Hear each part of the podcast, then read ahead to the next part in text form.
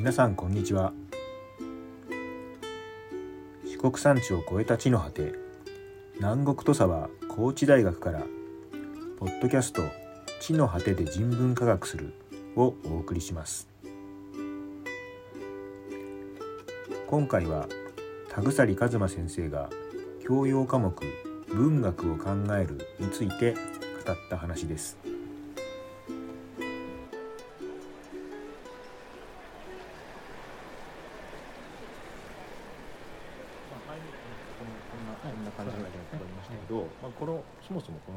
を今回田鎖先生はこの文学を考えるっていう、まあ、共通科目、ええーと教養科目ですね、文学を考えるっていう教養科目を、まあ、どんなコンセプトでされてるのかっていうところですよね、まあ、どんな学生を相手にするっていう前提で、まあ、どんな内容どの程度の内容のものかっていうところを聞くところから、まあ、始めるっていう感じでやってます、はい。なので、まあ、まずはちょっとその辺からちょっとお話しいただいてよろしいですか、はいあもうじゃあ始めてあどうぞどうぞ。はい。はい。もうあの文学を考えるのあの授業に関しましてはあの、まあ、人文科学コースのはい。学生だけじゃなくて、他コースあるいは他学部の学生も、まあ、あの興味を文学に興味を持ってもらいたいなというような形で、まあ、高等学校の、まあ、現代文あるいは、まあ、古典もそうですけれどもその、まあ、授業の延長線上での授業だというふうに位置づけています。ちなみにこれは何いつも何人ぐらい受講する？今年度1学期はちょっと今のところ多くて今数えたら188人だったんですね。来てますね。でそれはあれですかやっぱりオンラインの？オンライン非同期ですね。あのちょうどオンライン非同期にしないといけない、えー時間割のその場所にあれなのでオンライン非同期でやったんですけど対面でやるときはいつもどれぐらいおる対面でやるときはいやもうかなり落差がああって年によってすごい年によって違いなるほど。それで、まあ、当然それだけいれば人文の学生ばっかりじゃないからなどんなこどんな内容のことを伝えるっていうコンセプトになるんです、まああの全体としてなんていうか少しでもちょっと学生の興味が引ければなというふうには思ってるんですけど、まあ、私がこの授業でテーマにしているのはあのいろんなあの短編の小説を、まあ、扱ってるんですけどその作品の中に、まあ、貫かれた芥川の思想っていうものをこうちょっと全体としてうん。ぼわっという形でもいいですので出していきたいというふうに思っていて、うん。その辺をちょっと感じと感じ取ってもらえればなというふうには思っているんですけれども。一応シラバスを抜き取って持ってきてるんですけど、この主題と目的っていうのが書いてあって、芥川龍之介の個々の作品の理解を深める。うん。芥川龍之介の初期から晩年までの思想や芸術観を理解するというようなことが書かれてるんですけど、もうこれは芥川の授業だぞってことをええ。ドーンとしてますよね、そうそういうえ感じなんですね、先生はご自身はその芥川っていうのが学生たちにどう受け止められてるっていうふうに感じてるんですか？その。いや芥川はあの比較的学生には受けがいいかなと自分では思ってるんですね。それはまああのまずあの基本的に短編作品が多いので,、うんえでしかも文体としてもそんなに読みにくくなくてでしかもあのテーマ的にもあのなんていうか一一般常識的なものの見方を最後にちょっとあの覆すようなあこんなものの見方もできるんだっていうようなところをあの示してくれるっていうところにまあ面白さがうんあるかなというふうに思ってます。これ高校生は国語の授業で何か読んでから来るんですかね？高校生は多分現代文の授業で、まあ、羅生門は必ず読んでると思います。すね。高校の教科書の定番はもう夏目漱石の心と芥川の羅生門なんだからそこもちょっと意識はしています。でも芥川龍之介はなんていうか、まあ、格調高いと言いますか、我々が普段使ってる言葉よりはうん。若干ちょっとこう、まあ、うん文語調ですよね。まあそれはそれはそうなんですけれどもでもまあ全く読めないようなあの文体ではないです。のであの学生はすんなり理解はしてくれてるんじゃないかな文章を読むこと自体に関しては。まあ、当然あのシラバス読んで取るでしょうからええ。これは芥川龍之介を学ぶ授業なんだなっていうつもりでもう来てる、ええそうなんですね。わけですよね。えあの先生としてはそれはこうあくなんだろう、まあ、ご自身が芥川をされてるからというのは当然はあるわけですけど それをちょっと親しんでもらいたいっていうところが大きい大きいですし、まあ、あと芥川の作品個々の作品読んでるとあの、まあ、いろんなあの研究手法の,、まあ、ヒントになるようなものとかも授業で、まあ、触れられるかなというふうに思っていて特に、まあ、あの物語の、まあ、語り手っていう存在に着目をして作品を読むとちょっと読み方が変わってくるっていうようなこともあってでそういう語り手に着目する視点なんかを、まあ、身につけるとそれはあの後の、まあ、別の作品作家だとか、作品を読む上でも、まあ、ヒントになるかもしれないっていうふうには思ってます。シラバスを拝見すると羅生門とか花とか、まあ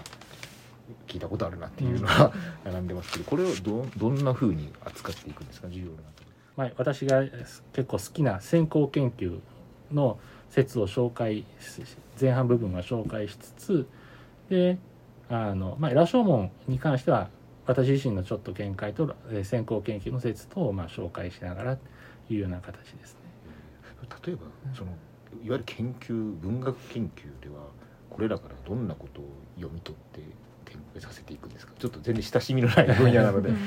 もう羅生門なんてもう膨大に先行研究があるので、なんか一口にこういう視点でっていうようなことはなかなか言えないんですけれどもあのまあ私が例えば授業で取り上げてるのはこれはもうオーソドックスなんですけれども、まあ、転居となっているあの今昔物語集のお話と原原文これ見てもらったらどこがどう違うのかわずかにですけど書き換えられているんですね。まあ、かなりあの原文にかなり設定は近い形で芥川が書いてるんですけど微妙に書き換えられてるところがあるのでその書き換えられてるところを探してその違いから何が読み取れるのかを、まあ、考えるっていうのが、まあ、2回目の羅生門の授業でややっています。で3回目の方はあのこれは先行研究のあの説に基づきながらこの当時の芥川があの、まあ、ある恋愛と失恋を経験したんですけれどもでその時の体験が実は羅生門に投影されてるんじゃないかっていう説があって、まああの近年はそういうふうに作家の情報を作にこう結びつけるのはもう時代遅れっていうふうにされているんですけれども まあそれでもこれ面白いから、えー、一応私は紹介してるっていう感じですね。ちょっとそそもそもなんですけど文学研究ってどういう課題を設定して取り組むもんなんです？どういう課題、まあ、例えばまあ近いところは卒論とかですね、まあ、ご自身の研究もそうですけど、うん、もう当然研究だから対象となる資料なりがあって、うん、それに対して何か何かを明らかにしたいという課題を設定して、それにまあなんだろう伝統的な方法を持って取り組んでいくみたいなのがありますよね。そもそもその課題設定がちょっとピンとこないんですね、その文学研究で。そのどんなどんなことするんですか？まあ、あのいろいろんなやり方がありますけどでも基本的にはあの作品の読み方を、まあ、更新していくっていうか新しい読み方っていうものを、えー、考えていく。でその際には作品本文の細部をに注目することによって今まで、まあ、作品のどこを注目するかによって、まあ、実は作品の読み方でだいぶ変わってくるっていうこと。でその、えー、作品の細部に注目することによって読み方を変える、えー、新しくしていくっていうやり方と、まあ、あと作品の書かれた同時代の資料なんかを見て作品が時代的にどう位置づけられるのかっていったようなことから作品の意味というものを、まあ、あの考え直していくっていうか、まあ、そんな形が多いですね。そこでそのいう例えば作品の意味っていうのはそのなんだろう我々が生きていく上でどんなこう力になるかみたいなそういう方向性なんですか？じゃなくて純粋に知識として何かこう。まあ、あのそれはよくあの文学を研究したりあるいは文学を読むことが、えー、実生活とかにどう役に立つのかっていうようなよく言われる問いなので、うん、それはなかなかあの自信を持ってこう役に立つとは私の方はなかなか言えないところはあります。僕僕自身はもうあのいつも申し上げてますけど、あの文学はもう生きる力を与えてくれるとても重要なもんだと思ってるんだけど、それにそのここんな見方もあるみたいなのを提示していくっていうことが、うんその文学の、うん。まあ、なんだろう文学研究の使命みたいなところをうん。なんとなく一つ置いてるんですそようですね、えなるほど。でまあ今回はその、あえー、とこの授業では芥川龍之介が出てきますし、えー、とそれ以外にも先生は、えー、と何人かの作家を自分のテーマに据えられてますよね。でそれらは基本的には、えー、となんか多くの人が、まあ、認める重要で深読みすべき作品っていうふうになってますよね。えはい。だからそれはもう研究に値すると、ええ。もう議論の余地なく研究に値すると思うんだけど、もっと新しくなってきた時になんていうかまだ評価がうん定まってないみたいなのがありますね。例えばなんなんだっけな。前なんかで読んだ時に夏目漱石が活躍してた時期に漱石よりももっと売れてたさ売れてた作品は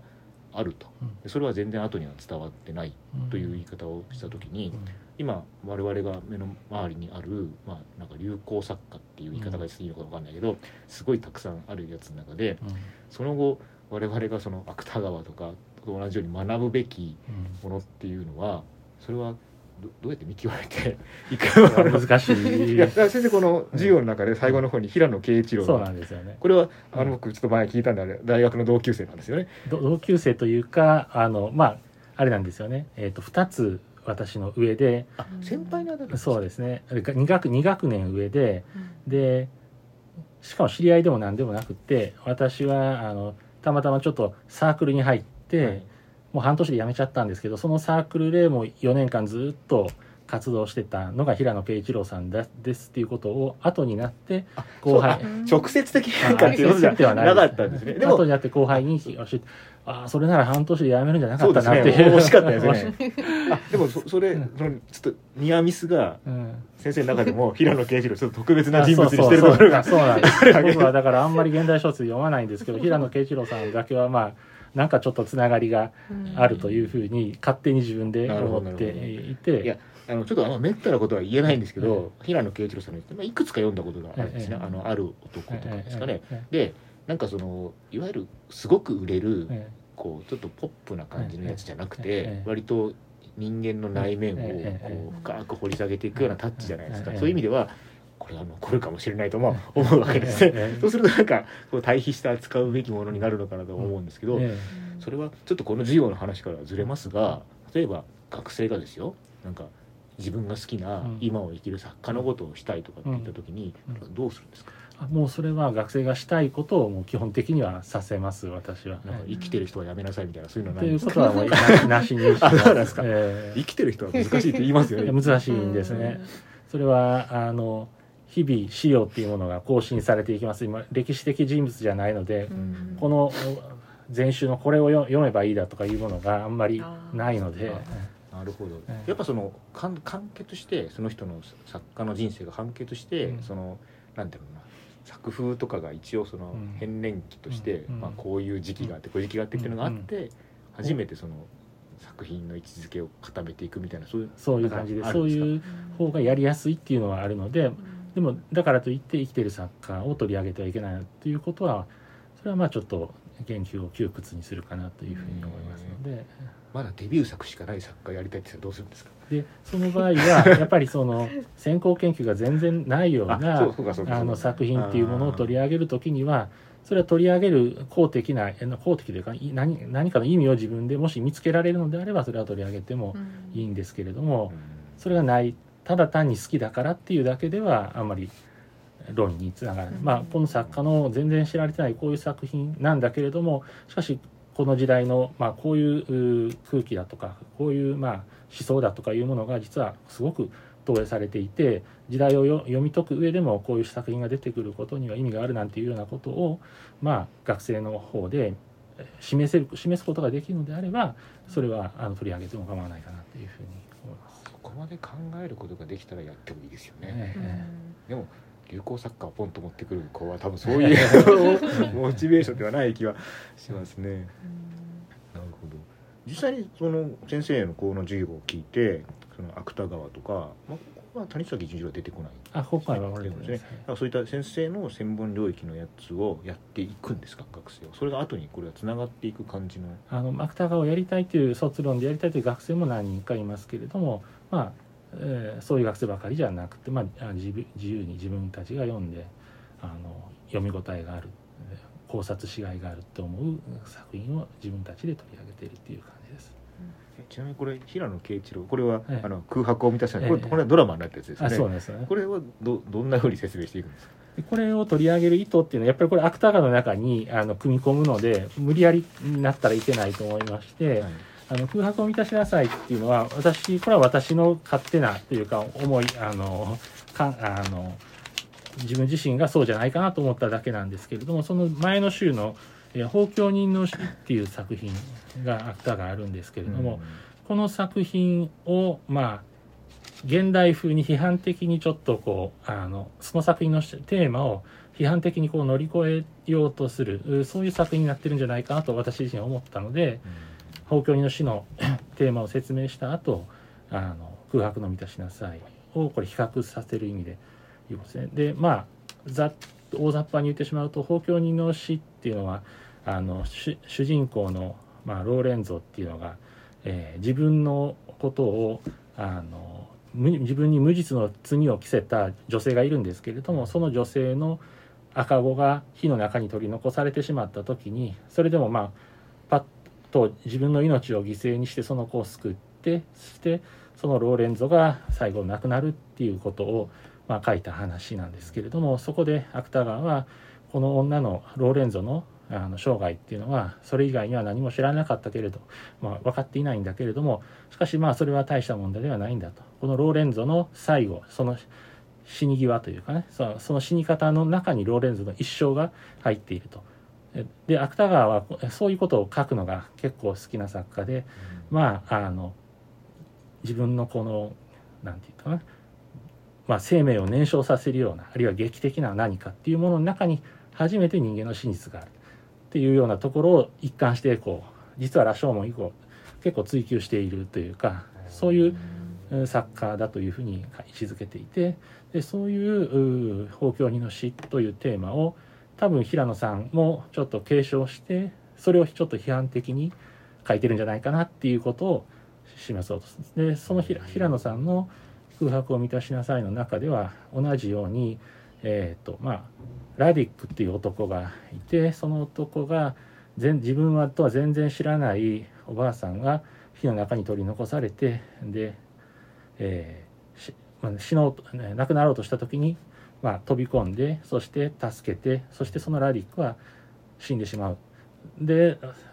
ていう設定なんですけれどもそこでちょっと趣向を変えて、えーまあこれ空白を生み出さしなさいって死者が生き返るっていうお話なんですけれども、ラディックは生き返ったんですけれどもその生き返った時に自分はそのおばあさんを助けたことを自分の命を犠牲にして助けたことを後悔していると、うんこういう。でまあ世の中の人はみんな自分のことを成人だと言って褒めたたえる。で言うんだけれども自分があの時助けたのはもう何か何かの間違いというかほんのあの偶然ふとしたきっかけでもう、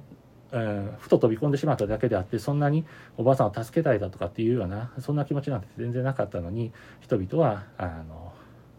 もう拍手喝采して自分を成人だというふうに見見られ言われるのは非常に苦しいと。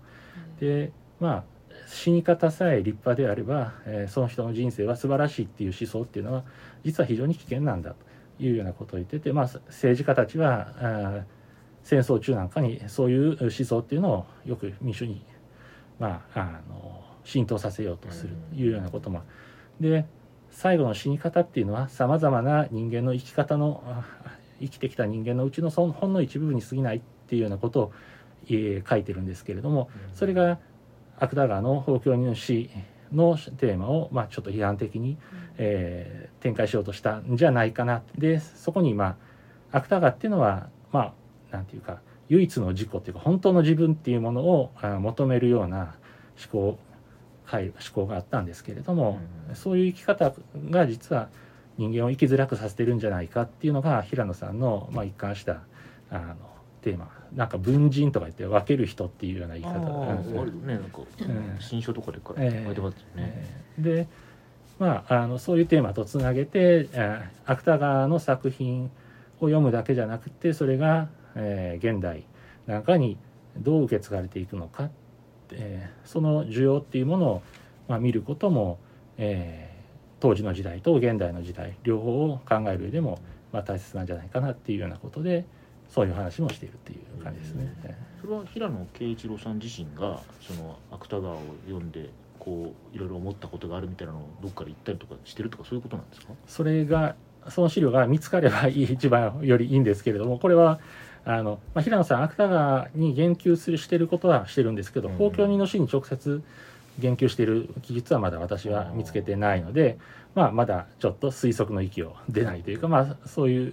ことはまあ前提とした上でお話をしているでも生きてるしなんかつながりも全くないわけじゃないから聞いたらいいですよね。ですよね直接平野啓一郎まあちょっとそこはちょっと あれですけどねそうなんですね。なるほど。そうか。そういう平野啓一郎さんってなんかあの死刑についてのええそうですねますよね。ええそれなんかを見てもちょっとそういう問題意識を感じたりするんですか？えーそうですねまあ平野さんっていうのは基本的にはあのまあリベラルな思想を持ってるんじゃないかなっていうふうには思いますね。そういうその作品以外のやつもたくいろいろ調べて研究をしないといけないんですね。あ芥川の作品あえっと例えば平野啓一郎のことを知ろうと思ったら、うん平野啓一郎が芥川をどう読んだかっていうことを、うんいろんなところインタビュー記事とかいろいろ探してきたりとかえーしてるみたいなことをせないかっていうそうですねことですね。。そうかそうするとあれですね現代はメディアも多くなってるから大変ですね。えーまあ大変あのラジオ番組のあの時のみたいなやつになっちゃいますよね。そうかそうなんですね。これ最後の方にあの黒沢明が出てますね、ええええ映像化されたもので見た時はっていうこと。そうですね。これ黒澤明監督はこれ「羅生門」って書いてるんですけど、タイトルは「羅生門」ですけど扱ってるテーマはあの芥川の藪の中なんですね。あそうですか。そうです。ほんでただまあ最後に芥川のあの羅生門の世界もちょこっとだけ出てるんですけど基本は藪の中をテーマにしたでまあしかもあの国際的にも世界でなんかかなり高く評価された日本の最初の映画ということで昭和、えー、と26年だったかそれぐらいに、うん。まあ、戦後ちょっとしてからすぐぐ出てきてでまあずっとこう日本があのなんていうか停滞の時期にバーンと世界にこう認められる映画を作ったっていうようなことでかなり評判になった。あ作品ですね。でこれもまあ芥川の藪の中の世界を取り込みながらやっぱり黒澤明監督なりにちょっと最後の方を作り変えているんですね。でその作り変えることによって、えーどういううんことを言おうとしたのかっていったようなことを、まあ、ちょっとだけ映画を見せながら考えるっていう感じです。映像資料を見せて、えええ映像これ僕見たことないんですけどあの黒澤明のええ藪の中あまあ羅生門えですね、えあれこういう例え話でよく出てくるから藪の中ってちょっと読むんですけど、ええ前も聞きましたね。あのこれは事実はあるのかと。その作品を読んだら、ええあの誰が言ってることが正しくてうん事実はあるのかって言ったら、まあないんじゃないかとおっしゃってましたよね。うん。これ映像になるとどうなどうなっちゃうんですか？映像になるとあの黒澤明監督はあの3人、えー、と事件に関わる3人ですね。あの殺し殺した男と、うん。そしてその妻と殺された男があの巫女の口を借りて語る、で3人が証言をしている。それぞれがどれが真実であるかわからないっていうののがあの明らああ芥川の藪の中の世界なんですけど、黒澤明監督はそこに第4の証言者を、まあ、も持ってきてでこの 4, 4人目の証言者この4人目の証言者は3人とは違って事件の直接の当事者ではない。ただ目撃者だったんですけれどもその事件の当事者が一番真実に近いことを言ってるんじゃないかっていうようなことをほのめかす書き方にしてるんですね。でもこの4人目の証言者も実はあの最後証言する時に自分に都合の悪い事実は隠してたっていうことも出てくる。それはあのまあ女性、えー殺したああのあれですね女性が落とした探検をその4人目の証言者が実はこっそり盗んでたんですけれどもその盗んでたことをあの隠すような形で証言をしてたんですけどやがて盗んでたことを発覚したっていうような形でまあ人間の証言告白の危うさっていうようなことをねどそれに加えたわけですね、ええ。一つの要素をね、はあなるほど。これ学生の受け的にはどう感じてらっしゃるんですか？そのどの,、ええどの辺に反応してるっていう手応えが？あの映画の「羅生門」に関してはなんかやっぱりい映画っていうともうちょっとあのハリウッド映画のようななんかもう起承転結あって面白いっていうイメージがあるからかもしれませんので、これどっちかというともうまだモノクロで、うん。うん、あんまり受けは良くないなっていう感じはしてますけれどそうなんですね。え作品解説は多分普段ただ小説読むのとは随分違う話をしてるなと学生は感じるんじゃないかと思うんですけど、はい。ええ。なんかふんふん聞いてる感じなんですか？ーえーと。いやあのまあちゃんと聞いてくれてる人もいるかなと思いますし、ただまあこの中でしかし一番やっぱり学生の反応がいいのはやっぱり平野啓一郎さんですよね。特にもう文人の思想だとかっていうのは、ええ。あそれを知知ってる雰囲気なんですか？それを知った上で聞いてる雰囲気なんですか？空白を満たしなさい自体を読んだという学生はまだほとんどいないですけれども、まああらすじなんかをこれ、まあ、長編なのでもう当然全部を読んでこさせることはできないんですけど、あのあらすじなんかこちらで紹介しながら文文平野さんが言ってる文人の思想とか、まあ、関係づけながらで芥川の話と比較しながらって言った時にまああの特に平野さんのそういう考え方は、まあ、少し勇気づけられるところがあるなんかいうような感想をもらったりとかは、ね。えーしますね。そういうのをきっかけにいろいろ広げてくれればいいですね、読んえー読んでみたいね、えこれあのたくさんの人が聞きますけど、まあ、田草先生のところでその後勉強する学生が一定数いるというのもまあ一つ前提にはなってますよね、ええそういう子たちにはここでちょっと何を得ておいてもらいたいみたいなのはあるんですか、えー、とまずやはりあれですかねあのこの中でやっぱり一つ先ほども申し上げました通りあの語り手っていうものが作品の中でどういう立ち位置にあるのかっていうようなことを結構考えさせるような作品も何個か取り上げてるんですね。今もうちょっと前からの小説近代文学の世界では、えー作者と作品っていうものをもうやっぱり完全ちゃんと切り離さないといけないというふうにあの作者が作品をこう生み出したあー以上はもう一度作者の手から離れた以上は作品っていうのは、えー作者が切り離さないといけない。何か作者の意図もちろん作者には意図があるんですけれども作品を書く。そのうん意図通りにしか作品が読めないっていうようなことはあの非常に窮屈だと。であのしかも意図通りのにその作品が実あの表現されているとも限らないしで作者の意図って言っても作者自身もその意図がまああの揺れ動くようなものもであるかもしれないので作者と作品をこうピタッと緊密にくっつけるっていうやり方ではなくて一度切り離すと。でその上で作品内で誰がこの物語をどういう立場から語っているのか、えー例えばまあ漱石の「我が輩は猫である」だって「我が輩」とか「私だ」我が輩っていうの言葉が出てきたってその我が輩が漱石であるはずはないわけなので、あのフィクションの中の私っていうものがどういう立ち位置で、まあ、作品をを語っているのか説明しているのかというようなことを意識すると、まあ、少しあの作品の読み方が変わってくる。というようなことはこの授業の中でも少し取り上げていてそれらは後のあの自分たちで作品を取り上げる時にも、まあ、あの使えるかもしれないなっていうのとあとはまあ作品まあさ繰り返しになりますけど、まあ、す細部の情報にもあの注意をしながら作品を自分なりに読み替えていくっていうやり方を、まあ、身につけてほしいなというふうに思っています。研究の一つの手法としてこの作品が書かれた、えーとほぼ同時期の同時代表っていうのがあるあるんですけれども、まあ、芥川だったら芥川の作品が書かれた。ちょっと後にその作品に対してのいろんな評論家いろんな評あー批評をするんですけれどもそそういう批評っていうものの中に批評のあり方の中にも、まあ、時代性っていうのが結構、うん。あのかなり色濃く投影されているので同時代表っていうものが、まあ、どういうふうに、えーなあの評あー評論になっているのか時代を追うごとにそれが変わっていっているのかどうかっていうようなことを見るっていうのはああののそうかそうか。作品の持つ意味がえその時々の社会でどうあったかみたいな話ですね。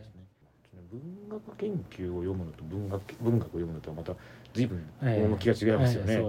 その文学研究の入り口的なところではどんな？僕はあの新書をよく紹紹介するっていうかあの、うん。まず入り口は新書からっていうことをよく言うんですけど、うん。どどんなふうにその文学研究の方を学ばせていくんですか？あ私はそのあれなんですよね。あの入り口がどうっていうのはあんまり考えたことがなくってつまりもういきなり例えばあの3年生のゼミなんかではあの私の方で、まあ、紹介をしているあああ私の方で取り上げたまたサイニーの課で検索できるうん。関連する論文っていうものを、もう論文からこう入っていく感じないですか。あ そうか。でもあのそう言いながらちょっと今思い思い出した話したんですけれども あの今3年生のゼミではそういう論文を取り上げるんですけれどもあのその前にあのもうちょっと入り口に当たるような、うん。えー、と文学は、えーあ小説はだったかな、えー、と分かってくると面白いっていうようなそういう本をあの慶応大学の先生が書いていて。えーそれだとかはあのもう論文っていうカチッとした形じゃないんですけどこういうところに着目するとこうも読めるかもしれない。でここはどう考えるんでしょうっていうなんかガイドみたいなのもついていて、そういうのを最初あの3、えー、と45回ぐらい一緒に読んだ上で今度論文の方に入っていくっていうふうにはしています。あの僕専門教育の、えー、とだからここ概論とかやるときに専門的なことを学ぶのには大体3段階があるみたいな言い方をするんですねで最初は、えっと、その分野で使われている言葉というのを初めて覚えていくと。でその次にはその言葉が出てくる文脈というのを知ると。でようやくそれが分かってくるとその言葉で捕まえようとしている何らかの対象が分かってくるっていうふうになるから、最初はまず言葉を覚えないといけないと。で言葉がどんなところで出てくるかを覚えないといけないからそのためにはまず入門的な本を読むと、うんうん。そして入門的な本はすべからく新書であるということ。でだからとにかく3冊読めと。あの似たような主題のやつを3冊読うんむそうしたら繰り返し出てくる言葉が必ずあるから、うんそれを知るとあの話がぐっと分かりやすくなるというような言い方をするんですね。あふん。ふん聞いてますよ。やるかどうかは知らないけど。っーていうのでだからなんかそういう僕多分新書推しなんでなんかうん。なんかあるとね、うん。でもこの間ちょっとあの僕あの私のあこれ個人主義の運命だ、はいはい。社会学者の作田圭一さんが、えー、とこれ、えー、とルネ・ジラールの、えー、とこの文芸批評から始まって、うん。で、うん。えっ、とこのこのこの辺ですこの辺ですね。この辺の、うんえっ、とちょっと目が悪くなはいえっ、と漱石の心うん。三島由紀夫の仮面の告白うん。武田大順ということだったか愛の形、太宰治の人間資格っていうのを、うん。このなんだっけな三角はいはい。関係三者関係かっていうので読み解いていくっていうようなことをしてるんだけどこれ文学研究ですよね。あこれ面白いですね。社会学者だけどこれ文学研究ですね